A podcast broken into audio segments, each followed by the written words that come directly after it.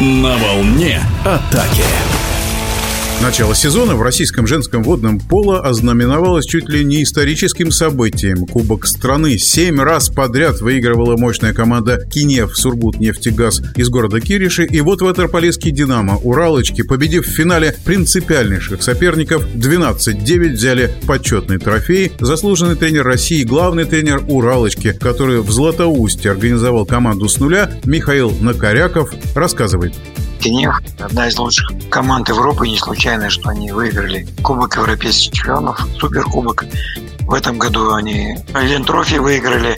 Но, к сожалению, у них два человека, которые были на Олимпиадах, ушли.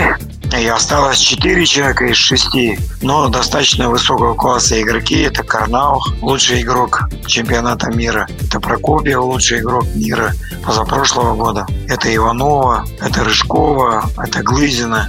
Но, тем не менее, у нас же тоже были три человека на Олимпийских играх. Вратарь, Берснева, Каримова, которые, в общем-то, не последнюю роль играли в сборной команде страны. Плюс молодые, которые вот сейчас стали победителями первенства Европы, семь человек, которые выступали в более старшем возрасте. То есть достаточно большая группа игроков, которые обстрелялись в различных сборных. Тем более, что одной сборной я руководил, а второй ну, был, будем говорить, консультантом, помощником.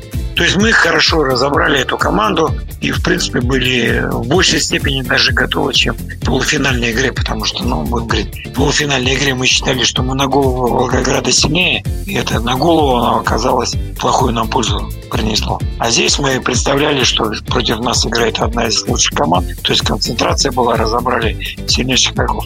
Поставили на их игроков, на Прокопьева поставили Попову, Берснева поставили на Иванова. То есть ну, у нас как раз в этой позиции было преимущество в мобильности, в скорости, потому что Берснева одна из лучших, наверное, игроков, которая плывет лучше, чем все игроки, может быть, Европы, а может быть, даже и мира, может быть, где-то с американцами на равных они плывут. И вот в таком плане мы начали игру, повели 4-1, повели 9-6, повели 12-6. Ну, где-то в конце мы уже просто играли на удержании мяча, доигрывали игру. И я очень благодарен своим девчонкам, которые выполнили план на игру, сделали все возможное, чтобы ну, завоевать кубок, который мы последний раз завоевали в 2006 году. Тем временем уже 8 ноября стартует чемпионат России. Кто же, кроме финалистов Кубка, поборется за призовую тройку?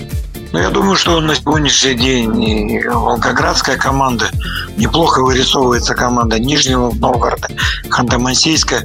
Я думаю, что вот эти команды ну, могут побороться за различные медали. Ну, может быть, где-то некрасиво, но по составу, наверное, мы будем выглядеть немножко посолиднее других команд, потому что у нас большая группа игроков играла за различные молодежные сборные.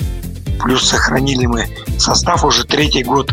Мы практически играем одним составом. Кстати, в этом году под руководством Михаила Накорякова сборная России, это игроки до 17 лет, выиграла уверенно чемпионат Европы, победив в финале 12-8 сильных ватерполисток из Греции. Об этом турнире Михаил Накоряков.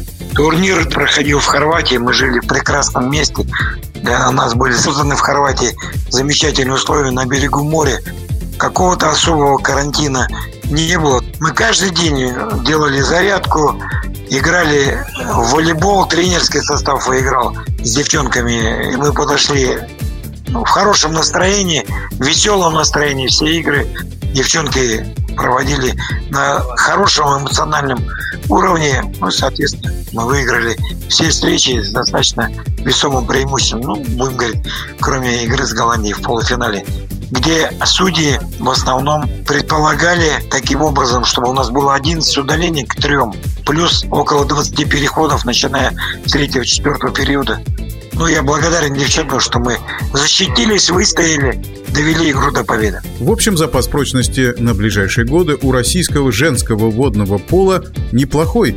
Резерв у нас очень обалденный. У нас есть Лапти, у нас есть Панфилов, у нас есть Бунакова, у нас есть Савичкова, у нас есть много других девчонок там, которые из других клубов, из Нижнего Новгорода, Ханты-Мансийска. Федорин очень хорошо работает. Я думаю, что В Киришах есть э, детская спортивная школа, которая готовит тоже воспитанников. Я думаю, что еще подтянется Волгоград, который будет заниматься своими воспитанниками, а не брать из других городов.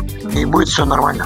Тем более, что в Москве тоже работает и Фролов, и другие тренеры. Наверное, больше всех воспитанников, к сожалению, не осталась команда мастеров мужчин. Последняя команда мастеров «Динамо» умерла в этом году. Я думаю, что для водного пола это гибель в том плане, что в Советском Союзе ведущие роли играли пять московских клубов. Детских спортивных школ в Москве очень достаточно. Выхлоп большой, а то, что нет основной команды мастеров, это очень плохо. Сложно себе представить интересный чемпионат без ватерполистов московского «Динамо», а вот в чемпионате женском есть интрига, есть интерес. В нашем эфире был заслуженный тренер России по водному пола Михаил Накоряков.